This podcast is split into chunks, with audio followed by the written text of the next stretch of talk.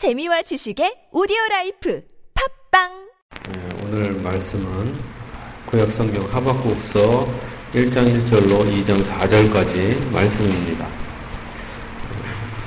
이 말씀은 아, 시기적으로 음, 불확실한 에, 시기로는 불확실합니다. 언제 글이 쓰여졌는가 그거는 잘 모르지만은 에, 이스라엘이 너무나 악하고 더 이상 돌이킬 수가 없을 정도로 악했을 때 그 정도까지 이스라엘 백성들이 하나님의 백성들이 타락해서 돌이킬 수 없는 악하게 되었을 때 바로 그때 예언이 선포된 것입니다. 1절에 말씀합니다. 선지자 하박국이 묵시로 받은 경고라. 하박국이라는 사람이 하나님의 선지자로 예언자로 주의 종으로 주의 일꾼으로 부르심을 받은 겁니다. 에, 받은 내용인데 그 묵시로 받은 경고라 예언이라는 거죠. 경고다 했는데 누구를 위한 경고냐? 유대인을 향한 경고입니다. 이스라엘 백성들 유대인들을 향한 경고였어요. 2절 3절 말씀합니다. 여호와여 내가 부르짖어도 주께서 듣지 아니하시니 어느 때까지리까 내가 강포로 말미암아 외쳐도 주께서 구원하지 아니 하시나이다. 어찌하여 내게 죄악을 보게 하시며 태역을 눈으로 보게 하시나이까. 겁탈과 강포가 내 앞에 있고 변론과 분쟁이 일어났나이다. 예, 누가 말하느냐 하면 하박국이라는 선지자가 말해요. 여호와여 내가 부르짖어도 주께서 듣지 아니하시니 지금 누가 부르짖어요? 하박국 선지자. 하박국 선지자는 의인이었겠죠. 그러니까 어, 부르심을 받았죠. 근데 열심히 기도했는데도 선지자가 기도했는데도 응답을 안 해요. 듣지도 않는 것 같습니다. 어느 때까지니까 기도도 많이 했던 것 같아요. 내가 강포로 말미암아 외쳐도 주께서 구원하지 아니하시나이다. 강포 막 이렇게 폭력을 당했던가 욕을 먹었던가 아주 그냥 고통을 받았다는 거죠. 말미암아 그래서 외칩니다. 주께서 구원하지 아니하시나이다. 선지자를 괴롭혀요. 선지자를 괴롭히면은 백성들이 악한 거예요, 선한 거예요? 악하지요. 그것도 매우 악한 거죠. 선지자는 개인적인 일을 하는 게 아니라 하나님의 말씀을 있는 그대로 전하는 사람인데 그런 사람을 괴롭히니까 오히려 의를 향하면 칭찬을 받고 도움을 받아야 되는데 오히려 괴롭힘을 당하니 그런데 기도를 했는데도 응답도 안 해요. 선지자의 뭐 권위가 안 살아나는 거죠. 이거는 선지자뿐만 아니라 일반적인 의인들이 말하는 것도 같은 얘기죠. 의인들도 그렇게 생각을 하고 기도했겠죠. 계속 말하면 그 그들은 어느 정도로 이스라엘 백성들이 약하냐 보겠습니다. 어찌하여 3절이죠. 내가 내게 죄악을 보게 하시며 폐역을 눈으로 보게 하시나이까 겁탈과 강포가 내 앞에 있고 변론과 분쟁이 일어난나이다. 막 겁탈이 일어나고 강포가 일어나고 다 빼앗는 거죠. 다 자기의 악한 사람들이 막 빼앗는 거예요. 연약한 사람들, 힘이 없는 사람들을 막 빼앗아요. 그런데도 하나님이 내버려둬요. 내버려둬요. 강포가 있고 겁탈이 있고 변론과 분쟁이 막 일어나면은 하나님이 빨리 도와줘야 되잖아요. 약한 사람을 얼마나 억울합니까? 우리나라도 막 그러잖아요. 막 광주 사태가 일어나고 군사 정권이 사람들을 죽이고 막 고문하고 그래도 하나님은 잠자시는 것 같잖아요.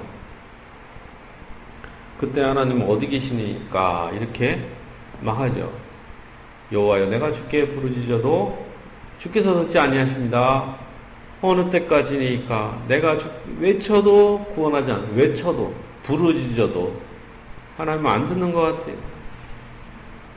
그러니까 나중에는 어떻게 합니까? 막 이들에게 심판이 있으면 좋겠다라는 거죠. 이스라엘 이 선지자가 외치는 게 뭐예요? 저렇게 악한 사람들 좀 어떻게 제거해달라 이런 기도 아닙니까? 죄악에 대해서 응징을 강구해요. 이것은 그 사람들이 싫어서 그런 것보다는 하나님의 의가 이렇게 찬탈되잖아요. 하나님의 의가 빼앗기잖아요. 하나님의 영광이. 하나님은 잠자시고 하나님은 능력이 없어갖고 저런 사람을 제거하지 않기, 않는 것 아니냐. 이렇게 생각할 수 있으니까 하나님의 영광을 위해서도 필요한 내용이죠. 하나님께 경건한 사람들이나 신실한 사람들은 이런 기도를 하죠. 오늘날도. 경건하고 신실한 사람들은 그들의 죄악에 대해서, 저 악한 사람들의 죄악에 대해서 타협하는 게 아니라 오히려 대적하였습니다. 그 유대인의 이 유대인 중에 이렇게 경건한 자가 이렇게 부르짖음에 의해서 저들이 악하다, 아, 유죄, 죄가 있다는 것이 입증되었습니다. 그래서 징벌을 당해야 하는 것이죠. 이 사람들은 하나님에 대한 어, 잘못했을 뿐만 아니라 이웃에 대한 잘못, 그러니까 10계명 중에 둘째 돌판에 대한 것을 어긴 것입니다. 자, 이제 4절 보겠습니다. 이러므로 율법이 해이하고 저, 정의가 전혀 시행되지 못하오니 이는 악인이 의인을 애워쌌으므로 정의가 굳게 행하여 짐이니라. 율법이 해이해요. 법이 있지만 그 법이 해이하는 거죠. 공, 정의가 전혀 시행되지가 않아요. 이는 악인이 의인을 에워쌌어요. 의인이 소수고 악인이 다수예요. 정의가 굽어져요. 의인인데 힘이 없으니까 악한 사람들에 의해서 오히려 괴롭힘을 당하는 거죠. 너 혼자 잘났냐? 의인이 악한 사람들이 많은 곳에 있으면 오히려 괴롭힘을 당하고 왕따를 당하고 어려움을 당하게 되는 거죠.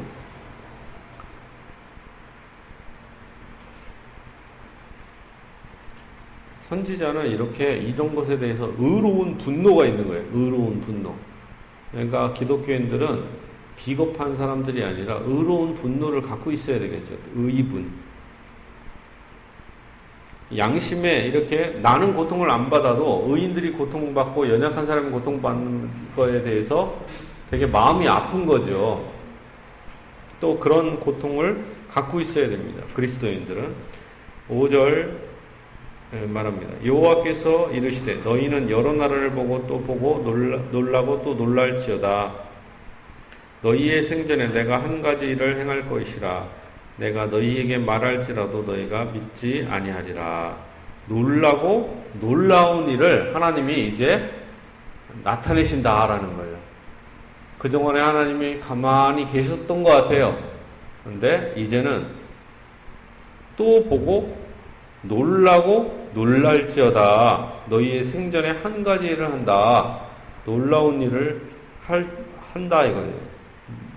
누가 너에게 말할지라도 믿지 않으할 정도로 깜짝 놀랄 만한 일을 한다는 거죠. 보복을 한다는 거죠. 하나님의 보복은 좀 늦게 되고 더디게 되는 것 같아도 갑자기 어느 순간에 이해할 수 없는 방식으로 되어지는 거죠. 힘이 있는 사람이 한 방에 무너질 수가 있습니다.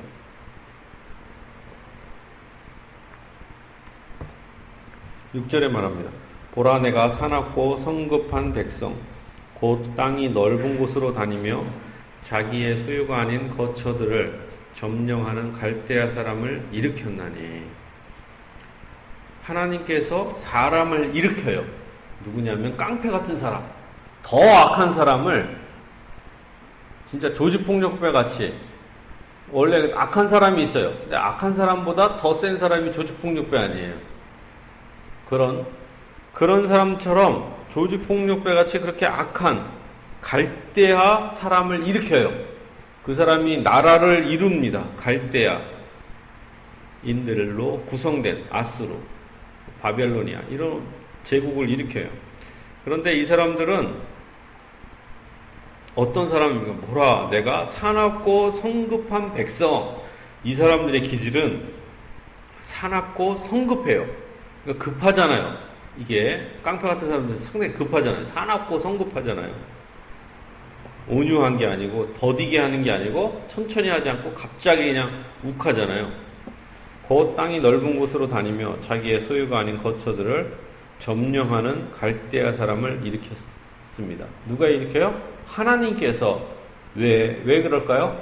악한 이스라엘 백성을 때리려고, 심판하려고 그 하나님께서 이렇게 일으키시는 거예요. 그러므로 이 싸움의 진정한 주권자는 누구예요? 하나님이시죠. 그래서 은밀한 충동에 의해서 갈대아 사람을 일으키는 거죠. 7절에 말합니다. 그들은 두렵고 무서우며 당당함과 위험이 자기들에게서 나오며 그들은 두렵고 무섭고 당당하고 위험이 자기들에게서 나올 정도로 엄청나게 무자비한 사람들이죠. 이렇게 무자비한 사람들을 통해서 하나님께서는 자기의 심판을 행하시죠. 그렇게 하나님께서 심판을 통제하시는 거죠. 이 사람들을 통해서. 마찬가지로 이 악한 사람들의 우두머리 누굴까요? 마귀죠, 마귀. 근데 마귀조차도 하나님의 손 아래에 있다는 거예요. 이 세상에 가장 악한 사람들, 가장 힘이 센 저 악한 사람들의 머리 위에 그들을 인도하시는 분은 누구냐? 하나님이시다.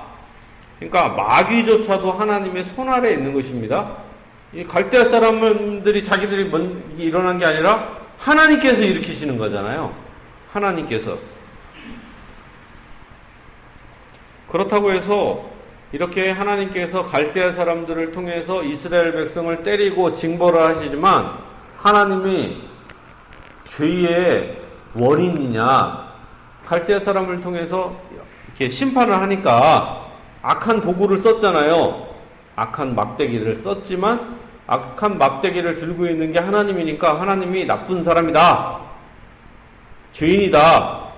죄의 원인이다. 이렇게 할 수 있느냐? 그렇지는 않습니다. 하나님이 죄의 원인이 아니고 죄의 주인이 아니에요. 오히려 막대기가 악해도 하나님은 선하시고 의로우십니다. 하나님이 선하고 의로우신 거예요. 오히려 하나님의 권능으로 이 놀라운 일을 하시는 것입니다. 이제 8절 말합니다. 그들의 군마는 표범보다 빠르며 빠르고 저녁 이르보다 사나우며 그들의 마병은 먼 곳에서부터 빨리 달려오는 마병이라 마치 먹이를 움키려 하는 독수리의 나름과 같으니라. 그들은 이렇게 그들의 타고 있는 것들, 군마라든가 마병이 그렇게 빠르고 사납다라는 거예요. 이제 구절에 말합니다. 그들은 다 강포를 행하러 오는데 앞을 향하여 나아가며 사람을 사로잡아 모으기를 모래같이 많이 할 것이요. 이 사람들은 이스라엘 백성들 중에 악한 사람들보다 더 악해요. 그래서 더 고통을 당하는 거죠. 사회에서 힘이 있다고 하면서 다른 사람을 때리고 했습니다. 이런 사람들이 감옥에 가면 조직폭력배라든가 이런 사람들의 종로릇을 할거 아니에요. 종로릇을 가면 오히려. 그리고 괴롭힘을 당하고 왕따가 되고 그럴 거 아닙니까? 마찬가지로 더 악한 사람들이 나타나 갖고 이 사람들을 오히려 때리고 징계를 한다는 것이죠. 강포를 행해요. 그리고 그들을 사로잡아요. 그들이 힘을 얻게 만든다는 거죠. 자기 힘 믿고 깜, 예, 막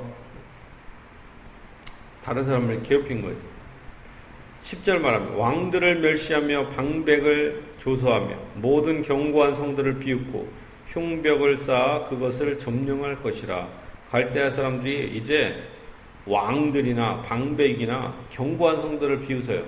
그 전에 왕들이라든가 높은 사람들은 자기의 권력을 믿으면서 백성들을 괴롭혔잖아요. 그리고 뻔뻔하게 죄를 짓고 악한 짓을 했는데 그 사람들 그 사람들을 심판할 사람들이 없었잖아요. 다 뇌물을 먹고 마시고 하면서 불의가 횡행한데 그들을 심판할 자가 없었는데 갈대아인들이 하나님을 통해서 나타난 이 갈대아인들이 그, 그 역할을 하는 거죠. 11절 말합니다. 그들은 자기들의 힘을 자기들의 신으로 삼는 자들이라 이에 바람같이 급히 몰아 지나치게 행하여 범죄하리라. 악한 사람들이 일어나 갖고 엄청나게 죄를 지으면서 엄청나게 괴롭히는 거죠. 12절에 말합니다. 선지자가 이르되 여호와 나의 하나님 나의 거룩한 이시여 주께서는 만세 전부터 계시지 아니하시나이까 우리가 사망에 이르지 아니하리이다. 여호와여 주께서 심판하기 위하여 그들을 두셨나이다. 반석이시여 주께서 경계하기 위하여 그들을 세우셨나이다. 선지자는 선지자 하박국은 얘기해요. 하나님을 뭐라고 불러요? 여호와 나의 하나님, 나의 거룩한 이시여. 하나님을 나의 하나님, 나의 거룩한 이시여 이렇게 말해요. 자기의 그동안에는 힘, 힘 있는 사람들, 이런 사람들이 하박 선지자를 멸시하고 강포를 행했습니다. 그러나 하나님은 누구의 하나님이에요? 의로운 사람의 하나님. 하박국 선지자의 예, 외로운 사람 같아 보였던 의인 하박국의 하나님. 여호와 나의 하나님 나의 거룩한 이시여. 하나님은 누구의 하나님이에요? 여러분 각자의 하나님이십니다. 하나님 각자야. 주께서는 만세 전부터 계시지 아니하시나이까. 저 악한 인간들이 나타나기 이전에도 하나님은 영원부터 한, 계셨던 분이시죠. 우리가 사망에 이르지 아니하리이다. 여호와여 주께서 심판하기 위하여 그들을 두셨나이다. 심판하기 위하여 그들을 뒀죠. 이 갈대아인들을 만들어 갖고 그들을 통하여 심판하죠. 안석이시요. 주께서 경계하기 위하여 그들을 세우셨나이다. 이스라엘 백성을 심판하기 위해서 맴매를 때리기 위해서 매를 때리기 위해서 하는 거죠. 여기서 보면은 불신자들이나 불경건한 자들은 교만하고 오만해요. 자기의 힘을 의존하지만 우리는 누구를 의존해요? 하나님을 의존하는 확신이 있는 거예요. 나, 내가 힘이 있다고 자랑하는 게 아니라 하나님을 자랑하는 확신이 내 마음에 있다는 거예요. 확실한 확신. 다른 사람들은 자기의 힘을 의존하지만 우리는 나는 없지만 하나님은 나의 아버지가 되신다. 그럼 다 된 거죠. 사실은. 하나님은 우리와 언약하신 거예요. 우리와 언약하시고 우리를 자녀 삼아 주셨습니다. 그리고 우리는 이렇게 악한 자들과 대항하여 싸워야 되겠죠. 이 땅에 우리가 택한 자를 위해서 역경이 와요. 여러 가지 어려움이 옵니다. 그럼에도 불구하고 이 먹구름이 있어도 그 먹구름 건너편에는 뭐가 있어요? 찬란한 태양이 있죠. 먹구름은 잠시 지나가잖아요. 태풍도 다 죽을 것 같다가도. 계속 뉴스에서 떠들고 그래도 지나가 버리잖아요. 한순간에. 그러나 하나님의 은혜는 찬란하잖아요. 영원하게 있잖아요. 역경도 잠시 있는 것입니다. 잠시. 그러나 하나님의 인자와 사랑은 영원한 거죠. 영원 영원토록 있다는 것입니다. 그래서 이렇게 아수르인 갈대인들이 이스라엘 백성들을 괴롭히고 이제 심판을 하는데 더 나쁜 놈들이 온 거 아니에요. 더 나쁜 놈들이. 그 사람들이 괴롭힌다 하더라도 의인도 괴롭히겠죠. 의인은 잘 돼주고 그런 게 아니라 그렇게 민족들도 괴롭히고 한다 하더라도 하나님의 자비는 나타난다라는 거죠. 이 모든 것은 하나님의 뜻대로 공의대로 한다는 거예요. 13절에 말하면 주께서는 눈이 정결하심으로 악을 참아보지 못하시며 폐역을 참아보지 못하시거늘 어찌하여 거짓된 자들을 방관하시며 악인이 자기보다 의로운 사람을 삼키는데 잠잠하시나이까. 앞절 1, 앞에서는 이스라엘 백성들이 자기를 괴롭히니까 왜 저 사람들은 가만히 놔두세요 했다가 이제 그 사람들이 더 악한 인간들한테 괴롭힘을 당하니까 아 그래도 그런 방법은 안 되잖아요. 이렇게 얘기하는 거죠. 그냥 하나님께서 하면 되지. 그들의 마음을 고치든가 아니면은 그렇게 자연적으로 뭐, 뭐 병이 걸린다거나 어떤 사고를 당한다거나 여러 가지 다른 방법, 사람을 통해서 이렇게 되는데 의인 재판장을 좋은 재판장이 예, 나타나 갖고 이렇게 심판을 하던가 왕을 좀 좋게 정치자가 바뀌어서 이렇게 돼야지 더 악한 사람들이 와 갖고 그렇게 하는 거는 좀 옳지 않지 않습니까? 악인이 그래도 상대적으로 그렇게까지 나쁘지는 않지 않습니까? 그래도 이렇게 얘기를 하는 거죠. 왜 그래도 하나님의 민족이니까 하나님의 택한 민족을 그래도 뭐 그렇게까지는 할 필요가 없지 않습니까? 왜냐면 선지자도 깜짝 놀란 거죠. 하나님의 심판이 무자비하니까. 그렇게까지 심판할 줄 모르는 거죠. 그러므로 하나님의 눈에 거슬리는 자, 하나님의 심판을 우습게 보고 거짓되게 행하는 자들의 심판은 엄청나다는 거죠. 택한 백성들을 괴롭히고 주의 종을 괴롭히고 선지자를 강포 선지자를 향해 강포하면서 자기 힘을 의존하고 까불던 자들은 하나님께서 깜짝 놀랄 만한 방법으로 심판하신다라는 거예요. 갑자기 그렇습니다. 이제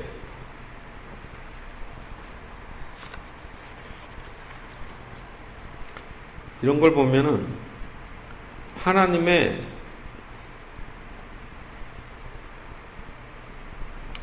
예, 하나님은 참으로 의롭다는 걸 알 수가 있죠. 하나님은 의롭습니다. 하나님께서 영원하시고 하나님께서 우리에게 오시는데 하나님은 의롭게 오신다라는 거죠. 그리고 하나님께서 의로움이 없으면 하나님은 하나님이 될 수가 없는 거 아닙니까? 의로움이 없는 하나님. 말이 안 되죠. 하나님은 영원하시고 거룩하시고 의로우시고 완전하시고 그래서 하나님이 영원한 것과 의로운 것이 분리될 수가 없죠. 하나님은 잠자지 않는 거예요. 하나님은 잠자지 않, 않으십니다. 지금도 살아계셔요. 이제 14절에 말합니다. 주께서 어찌하여 사람을 바다에 고기 같게 하시며 다스리는 자 없는 벌레 같게 하시나이까. 그렇게 사람을 바다의 고기처럼 쉽게 낚이잖아요, 이제. 힘이 없게 된 거예요. 이스라엘 백성도 막 그 악한 짓을 하다가 이제는 고기처럼 잡아먹히게 되고 다스리는 자 없는 벌레 같은 존재로 완전히 벌레처럼 땅바닥에 떨어뜨리는 거죠.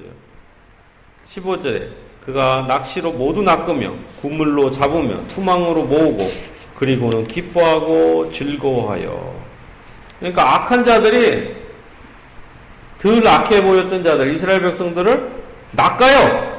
그물로 잡고 이들을 괴롭히고 인신매매하고 막 괴롭히는 거죠. 엄청나게. 무자비하게.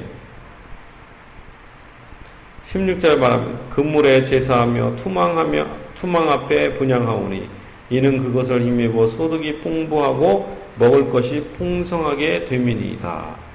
갈대아 사람들은 하나님께서 이 악한 사람들, 갈대아 사람들이 일으켰는데 이 사람들은 또 하나님을 의존하는 게 아니라 누구를 의존해요? 자기의 힘, 그물의 제사예요. 그물에. 말도 안 되죠. 하나님께서 하신 거를 그물 앞에 제사하고 투망 앞에 분양한다. 말이 안 되는 거잖아요. 그러니까 인공위성을 하늘에 날리는데 돼지 머리에 절을 하면 그 과학자들이 멍한 거 아닙니까? 도대체 무슨 생각을 하는 겁니까? 투망, 그물은 인간의 노력이라든가 힘, 지혜, 지혜를 의미합니다. 투망에 제사하는 것은 모략, 자기의 지혜, 자기의 힘, 자기의 병력, 용감하다고 자기들이 생각하는 이런 모든 것을 의미합니다. 이렇게 이들은 교, 교만한 거죠. 자기의 힘을 의존하면서 교만해요. 그런 걸 볼 때 하나님 의 영, 하나님을 믿지 않는 자들은 악하다라는 거죠. 근본적으로. 하나님의 영이 없는 곳에는 교만함이 밖에 없습니다. 교만함 밖에 없어요. 겸손이 존재하지가 않아요. 하나님의 영을 받은 사람만이 겸손해져요. 그래서 우리도 참 겸손을 배워야 합니다. 이 악한 사람들처럼 하지 말고 우리가 잘 될 때, 모든 것이 부, 족함이 없을 때, 우리는 그때 겸손해야 돼요. 축복이 있을 때. 그때 내가 잘나서가 아니라 하나님의 은혜입니다. 부모님의 은혜입니다. 누구의가 도와줘서 그렇습니다. 이런 식으로 자꾸 다른 사람과 하나님께 영광을 누려야지. 내가 똑똑해갖고 내가 뭐해서 그렇게 하면 안 되겠죠. 근데 그, 그들은 이 아수르인들은 하나님의 이 관대하심, 능력을 남용했어요. 자기들의 힘인 줄 알고 하나님께 주신 능력을 이렇게 잘못되게 사용한 것입니다. 17절에 말합니다. 그가 그물을 떨고는 계속하여 여러 나라를 무자비하게 멸망시키는 것이 옳으니까. 그는 바로 이 갈대아 사람들 의미하죠. 이스라엘만 괴롭히는 게 아니라 다른 나라까지도 괴롭히면서 계속 이렇게 어, 고기를 이렇게 잡 싹쓸이 하듯이 싹쓸이 하면서 괴롭히는 거죠. 멸망시키는 거죠. 2장 1절에 말합니다. 내가 내 파수하는 곳에 서며 성루에 서리라. 그가 내게 무슨 무엇이라 말씀하실는지 기다리고 바라보며 나의 질문에 대해 어떻게 대답하는지 보리라 하였더니 이 파수하는 곳에 섰어요. 이 예언자를 또 파수꾼이라고도 해요. 이렇게 높은 곳에 갑니다. 성루에 서리라. 이게 높은 곳에 쓰면은 그래도 한, 하나님은 하늘에 있으니까 좀 더 가까워 보이긴 하죠. 저 높은 곳에 가면 좀 더 하나님과 가까이 있는 듯한 그 생각할 수 있잖아요. 또 거기서 기도를 하는 거죠. 성루의 높은 곳에 가서 기도하는 게 뭐 더 잘 되냐, 뭐 그런 느낌은 들 수 있죠. 그러나 지하에서 하나, 공, 곰곰이 기도할 수도 있는 깊은 곳에도 하나님은 계시고 높은 곳에도 하나님은 계시고 저 먼 곳에도 가까운 곳에도 하나님은 계시기 때문에 사실 이 파수하는 곳이라든가 성루는 장소적 측면도 있지만 근본적으로는 자기의 마음속 깊은 곳에서 하나님께 기도한다라는 거죠. 조용한 곳에서. 나의 육신적인 생각을 다 벗어버리고 하나님의 말씀에만 귀를 기울이겠다 이런 거죠. 그래서 이거는 이 사람은 경건한 사람들을 대표해서 자기가 기다리는 거죠. 하나님이 무슨 말씀 하실까? 과연 이 어려운 시대에 2절 3절을 말합니다. 여호와께서 내게 대답하여 이르시되 너는 이 묵시를 기록하여 판에 명백히 새기되 달려가면서도 읽을 수 있게 하라. 이 묵시는 정한 때가 있나니 그 종말이 속히 이르겠고 결코 거짓되지 아니하리라. 비록 더질지라도 기다리라. 지체되지 않고 반드시 응하리라. 하나님의 약속은 정한 때가 있다라는 것이면 약속이 성취될 때가 있어요. 그리고 그러니까 악인들이 언제까지 어느 때까지니까 막 그랬잖아요. 근데 갑자기 심판이 왔죠. 마찬가지로 이런 갈대아 사람도 이제 너무 악한 것보다 더 악하게 대가를 하는 건 좀 그렇지 않습니까? 하는데 이런 악한 사람도 또 하나님은 쉽게 제거해 버릴 수가 있다는 것입니다. 정한 때가 있어요. 그러니까 그때까지 더딜지라도 기다리라. 그러니까 우리가 이 세상에 어려움이 있고 억울함이 있고 슬픔이 있고 안 되는 것 같아 보여도 기가 막힌 것 같아 보여도 어떻게 됩니까? 정한 때가 있다. 그러나 결코 거짓되지 않고 비록 더딜지라도 하나님의 약속은 이루어진다. 기다리라. 그래서 택한 백성들은 어떻게 돼요? 하나님의 약속이 볼 때까지 기다려야 되겠죠. 천국은 언, 언제까지 기다려야 돼요? 죽을 때까지 천국을 사모하면서 기다려야 됩니다. 죽을 때까지. 이제 4절 말합니다. 보라, 그의 마음은 교만하며 그 속에서 정직하지 못하나 의인은 그의 믿음으로 말미암아 살리라. 이게 중요한 큰 틀입니다. 주제와 같은 말씀이에요. 4절이 하박국 전체. 보라 그의 마음은 교만하고 정직하지 못하다 해요. 악한 사람들은 첫 번째 교만합니다. 교만해요. 자기가 왕이고 하나님을 무시하고 자기를 힘을 믿어요.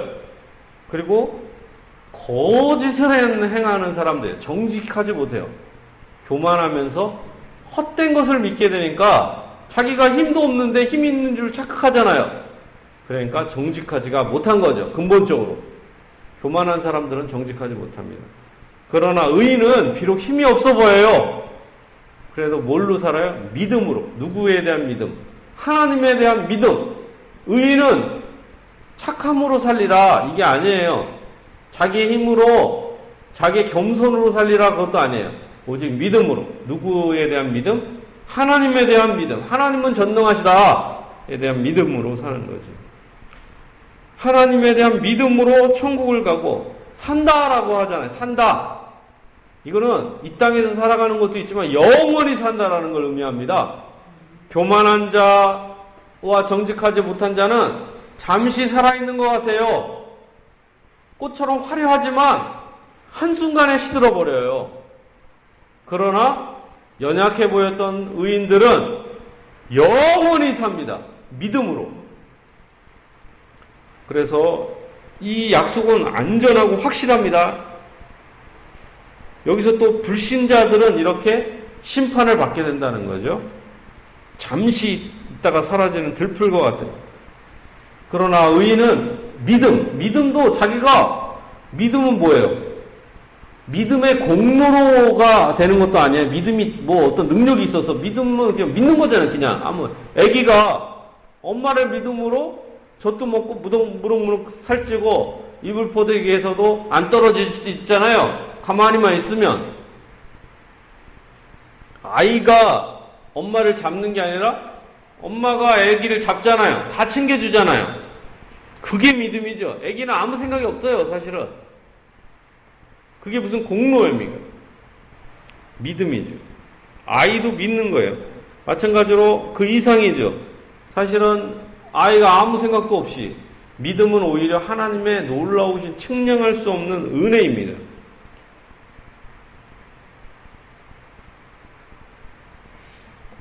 그래서 믿음이 구원의 시작인 거예요. 믿음이. 교만한 마음을 버리고 솔직하고 순전한 마음으로 하나님께 나아가 구원을 얻어야 됩니다. 이게 믿음인 거예요.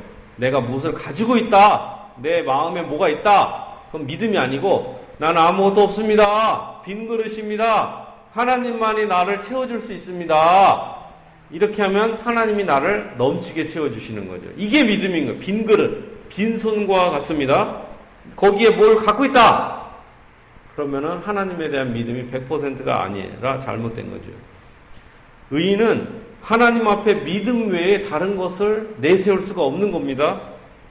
구원은 어떤 행위가 아니라 하나님 앞에 거지 같은 마음으로 가난한 마음으로 나가는 거예요.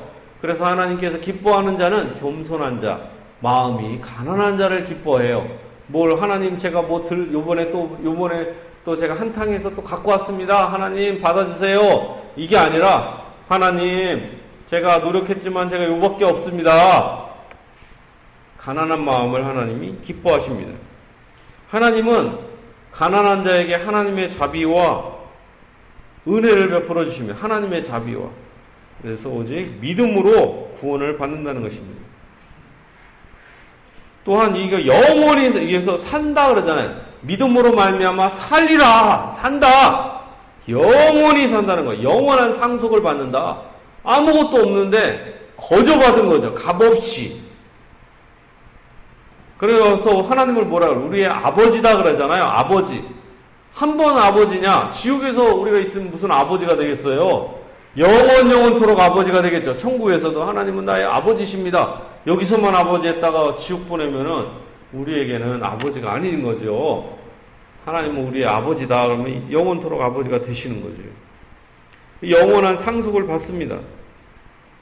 그래서 의인은 어떻게 되느냐? 착해서 의인이 되는 게 아니라 하나님의 자비에 의해서 의인이 되는 겁니다. 하나님의 자비와 사랑으로. 그러니까 하나님의 사랑을 받는 사람이 의인이 되는 거예요.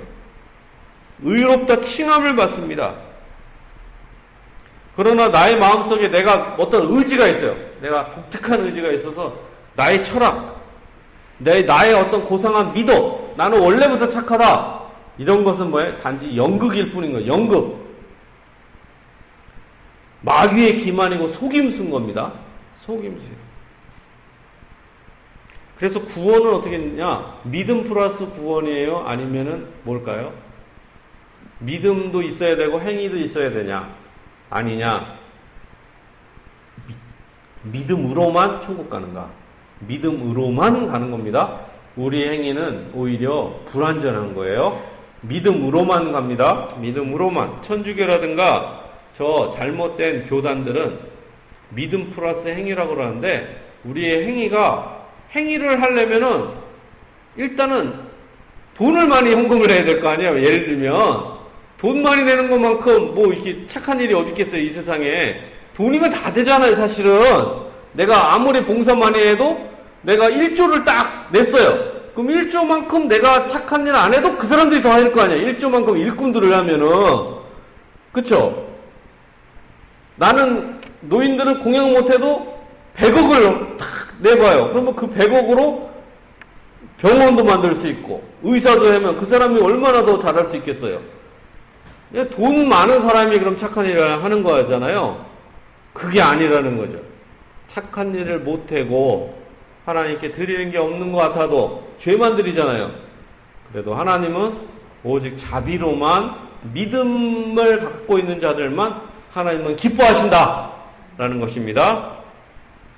그래서 이게 어떤 사람은 내가 하나님께 믿음을 가졌지만은 내가 그래도 착한 일을 조금 해야 요 공로로 천국 간다. 맞아요? 아닙니다. 오직 하나님의 사랑, 하나님의 사랑으로만, 예수님의 피로만, 예수님의 피의 공로로만 갑니다. 나의 의 100%, 다른 뭐 어떤 행위 100% 이거 아닙니다.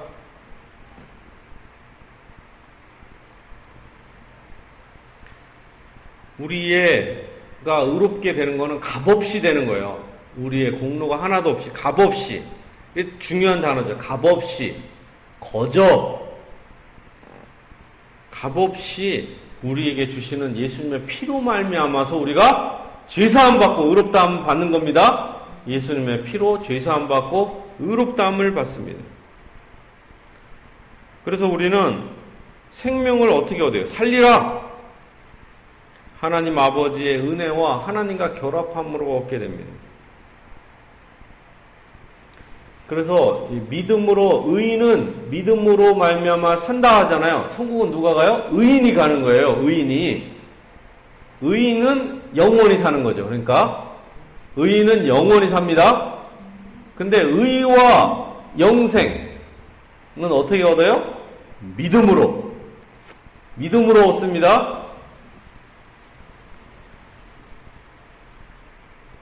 그러나 교황주의자들이나 이런 사람들은 믿음의 개념이 우리와는 다릅니다. 우리가 영원한 생명, 생명은 뭐로 받냐? 오직 믿음으로 받는 값없는 약속에 의한 것입니다. 구원은 믿음에 의한 거예요. 믿음에 의한다 무엇을 믿어요? 구체적으로 그리스도를 믿는 걸 의미하죠. 그리스도 오직 의인은 믿음으로 말미암아 산다 할 때 구약 백성들이 믿었던 사람은 누구예요? 오직 그리스도 예수님을 믿었다는 겁니다. 넌 뭘 믿냐? 믿어, 믿어, 뭐? 예수님, 예수님의 피를 믿는 겁니다. 여러분 누굴 믿어요? 예수님의 피, 예수님의 예수님의 이름, 하나님은 나의 아버지시다. 이걸 믿는 거죠. 이 믿음으로 죄 사함 받고 의롭다함 받고 영원한 생명을 얻게 된다는 것입니다. 마찬가지로 그래서 이, 이들의 믿음의 근본적인 것은 뭐냐? 바로 중보자이신 예수 그리스도를 그 사람들은 벌써 구약 시대에 믿었다라는 것입니다. 하박국 선지자도 이렇게 다른 사람들은 다 악하고 어떻게 한다 하더라도 의로 의인은 믿음으로 살아요. 오직 이 어려운 시대 우리 영혼의 구원 이 모든 것의 구원은 어디에 달려 있어요? 오직 예수님 오직 의인은 의인은 믿음으로 말미암아 살리라. 하나님은 누구를 기뻐해요? 의인을 기뻐하십니다. 하나님은 의인을 기뻐해요. 예수님의 피를 믿는 자를 기뻐하십니다. 내가 부족해도, 내가 드리는 게 없어도, 하나님은 의인을 기뻐하시고, 하나님은 그런 자들에게 살, 살게 하시는 거죠. 그냥 살게만 빈약하게, 이렇게 찌들찌들 이렇게 살아가게 하실까요? 하나님께서는 풍성한 은혜를 베풀어 주신다는 것입니다. 하나님께서 여러분에게 이 풍성한 은혜, 믿음으로 말미암는 생명이 살아나는 역사 넘치게 부어 주시기를 예수님의 이름으로 축원합니다.